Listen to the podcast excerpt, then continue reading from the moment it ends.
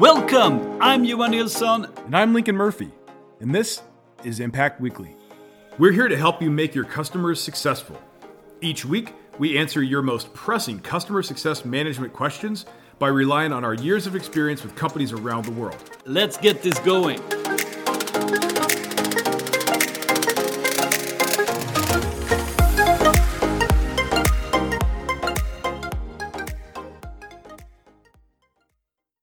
Hello, everyone.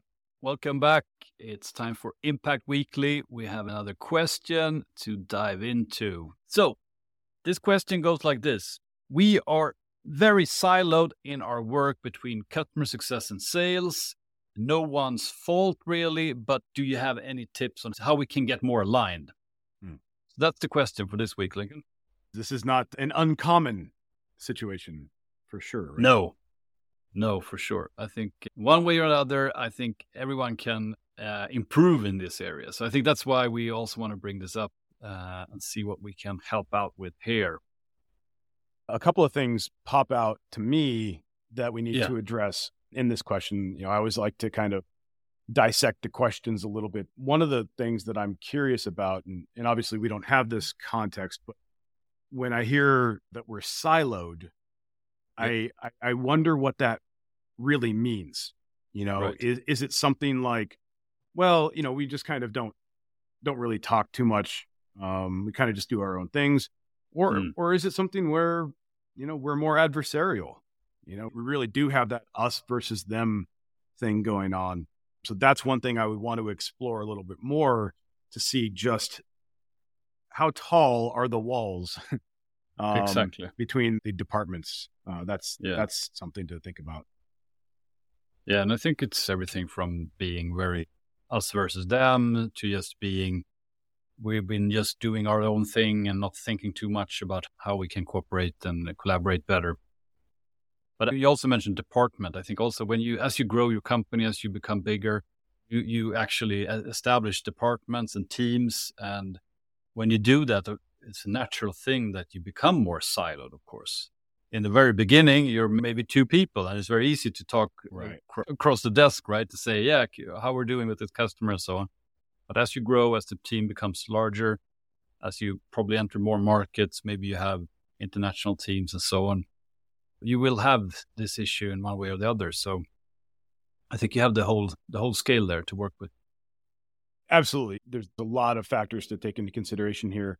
I think that's why we, why this question really hits home here. How can we how can we improve here? Everybody, I think everyone, all teams, independent of size, you have things you can do here to improve this and become less siloed and more aligned. So I think that's uh, what we aim for here. Well, and so you just said another word that is contained in, in the yes. question, which is to me kind of a, a loaded word. And that yes. is aligned. How often do people talk about alignment and you're like, what are you even talking about? Yes. It's exactly. It's just this word that, that it, it doesn't have any meaning. So I think we need to get clear on, on what we're talking about here. Are, are we talking yeah. about being aligned on things like good fit versus bad fit customers?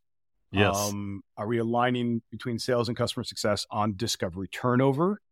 Um, are we being more aligned on expansion sales? Exactly. Or all of the above? I think sometimes even people, when they use the word align, they mean the other people need to align to them, right? Yeah. So yes. that's also, I mean, maybe the, that's another way to look at this question. Or is customer success asking sales to be more aligned with them here? I think that's a, that's just such an um, amazing observation. So often, all of these complaints about other teams and, and this misalignment really does come down to they're not doing what I want them to do. Yeah. Right. And so at that point, it's not about alignment. It's about something else. Um, it is. But I think if we could try and look yeah. at this as we need to be working together better to ensure that the customer is going to achieve their desired outcome through yes. their relationship with us, then That's, that's the alignment, the alignment we're looking for. And if yeah. that's what we're trying to get is, is our customers to be successful, yeah. what would be the the things that would make this a question someone would ask.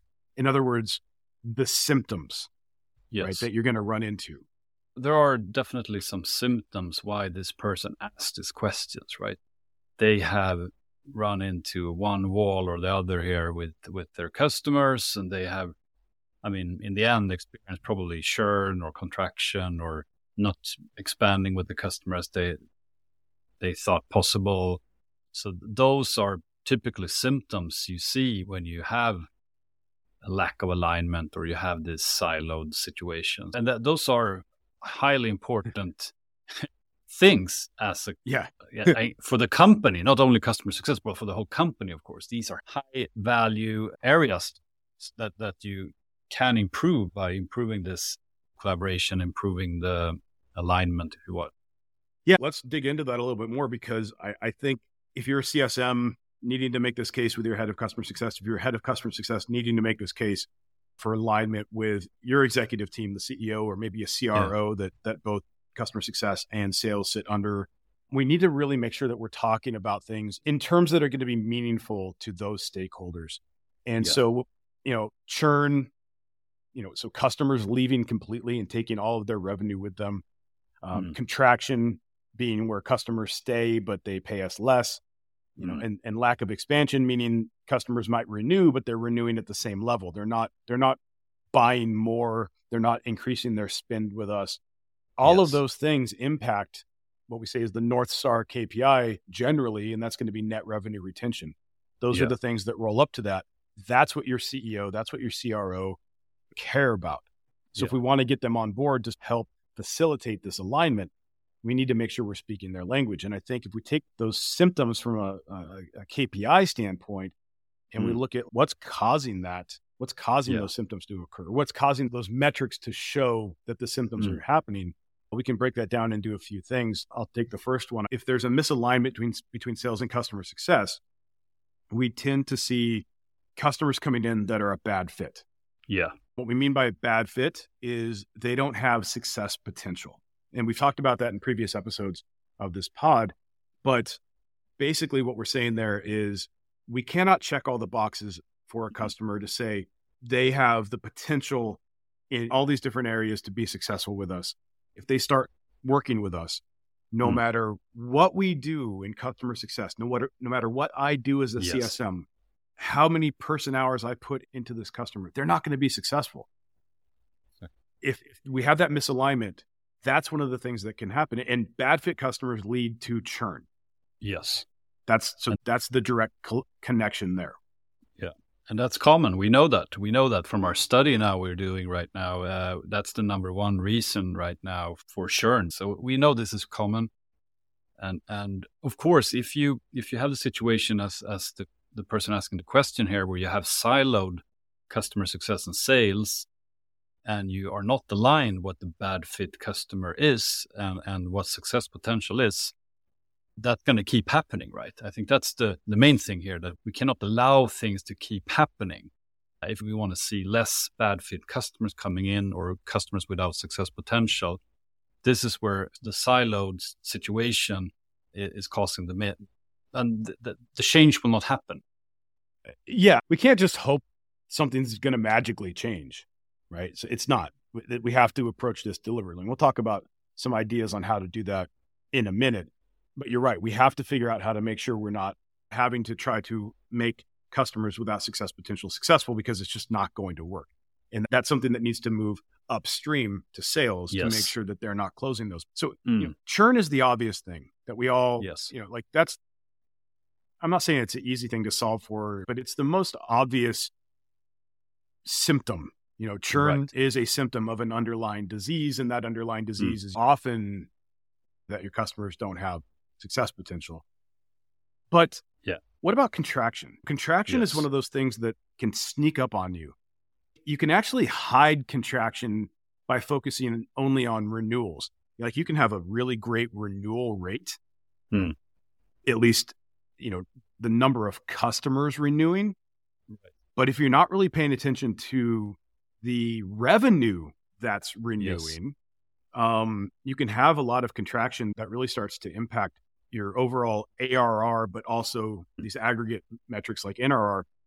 And what we do see is that customers that are coming in that are unprepared, that sales sort of mismanaged expectations. It's not that they don't have success potential or that they're a bad fit. It's just they weren't really prepared. And so they come right. into onboarding and we say, all right, hey, uh, here's some things that we need to do to get you up and running. And they're like, um, what? I didn't expect that.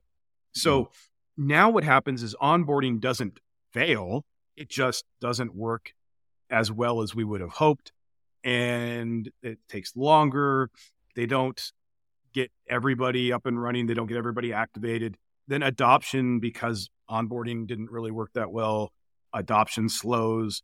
We don't yeah. get as many users into the system. We're not getting as many people using the features and functionality that they paid for. And so at renewal, you have a situation where um, the customer says, look, we don't need all the stuff that we originally bought. So we need to like right size our account, right? So they get rid of some of the the features and functionality or seats or whatever that they bought originally. They're still our customer, but they have contracted. The revenue that they're giving us is now less, but they bought less. You also have customers that say, hey, you know, you guys kind of dropped the ball here. Um, we still want to keep all the stuff that we originally bought, mm. but you better give us a discount or we're going to leave. So now we have customers that are getting a, a discount. They're paying us less for the same amount of stuff that they already bought. That's contraction. And that is something that happens when expectations are mismanaged in the sales process, when customers have to repeat themselves yes. because sales didn't turn over things. And, you know, what a great way to start a relationship with a customer by having them repeat what they already told the salespeople, you know, tell us yeah. again. Like that's, that's bad. So we need to have that turnover. Um, and then you brought up lack of expansion. Yes.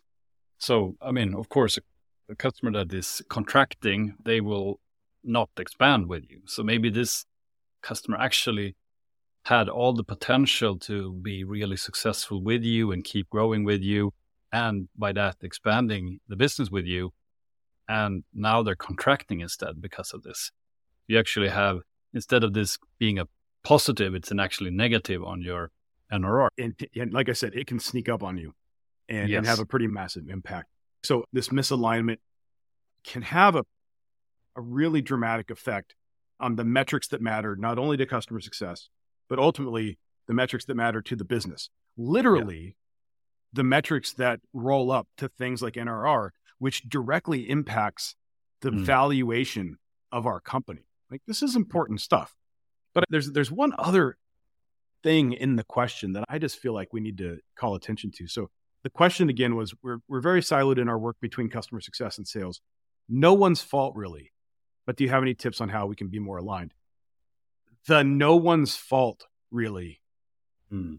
to me, right. just stands out. That's yes. the problem. Yeah. Exactly. That's, that's a big deal. Yeah. No one owns it. Right. This alignment, it's not just going to happen magically. Exactly. There's nobody owning that process. And so when you yeah. say no one's fault, really, I think right there, that speaks to why this isn't happening. This exactly. cannot be left to chance. It has to be deliberate. It has to be operationalized. Yeah.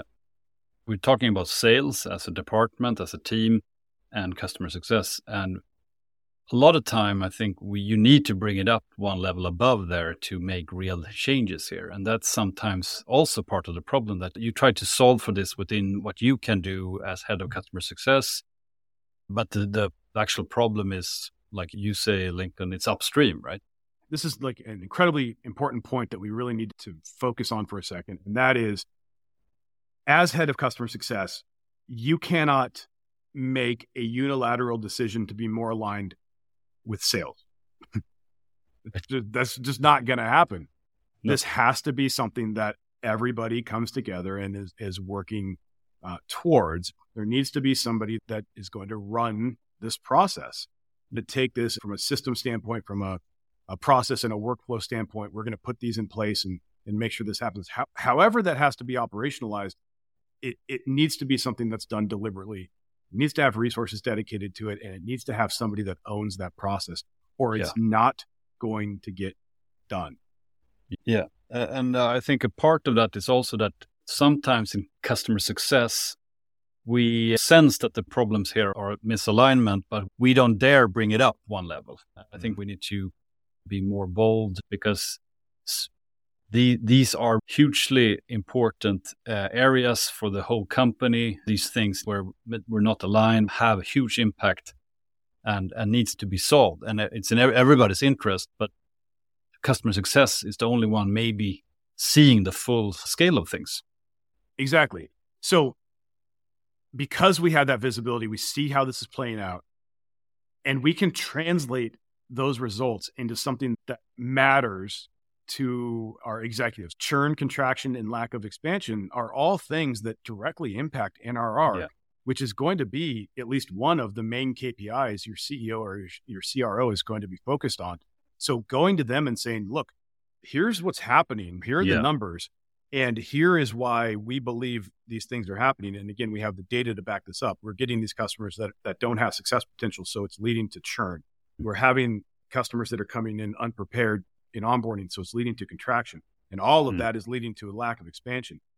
And we believe that if these things were done during the sales cycle and these things were done as part of a yeah. handoff and oh, yeah. discovery turnover, like it's going to be very difficult for your C E O or a C R O to ignore that because yeah. you are speaking their language. And then they're going to say, all right, now I see the need for this alignment to happen. I see the need for this to happen in an operationalized way, a consistent way. And so then they're going to facilitate this alignment in a top-down fashion.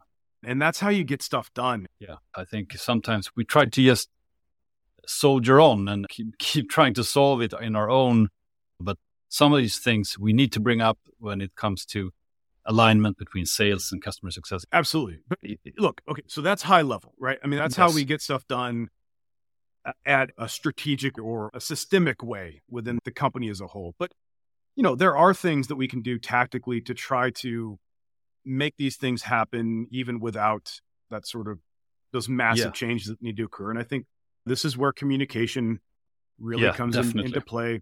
Um, I always say uh, when it comes to, to bad fit customers and, and getting sales to stop closing them, what yeah. I like to do is, um, and this will really help position customer success differently in the eye of sales, mm. figure out what your best fit customers look like. So think right. about the customers that are thriving. Yeah. The ones that are expanding, the ones that, that are eager to give references or do case oh, yeah. studies. What are their characteristics? Now take that and communicate that to sales. Yeah. Say, hey, these are our best customers. These are the ones that are going to make you the most money. These are the ones that are going to close the fastest, yeah. that are going to expand the fastest. So you're going to get that second order commission or whatever, you know, if they own that. Yeah. If you can go to sales and help them make more money, mm. they are going to be your best friend. Right. Your positioning just changed. If all yeah. you do is complain all the time, mm. they're going to they're going to ignore you. But if yeah. you come to them and say, "Let me help you. You make more money." Then what yeah. you can do after you do that, right, is you can go back and say, "By the way, yeah. here's what a bad fit customer looks like." Exactly. In fact, if you could say that and say, hey, "By the way, when you close bad fit customers, they leave us negative reviews like this one," which makes your job harder. So if we can stop closing those customers, they'll stop churning out and leaving us bad reviews. Yeah. And it'll make things better. You do that after you've already given them something positive. Yeah. Right? You can start doing that immediately. Yeah.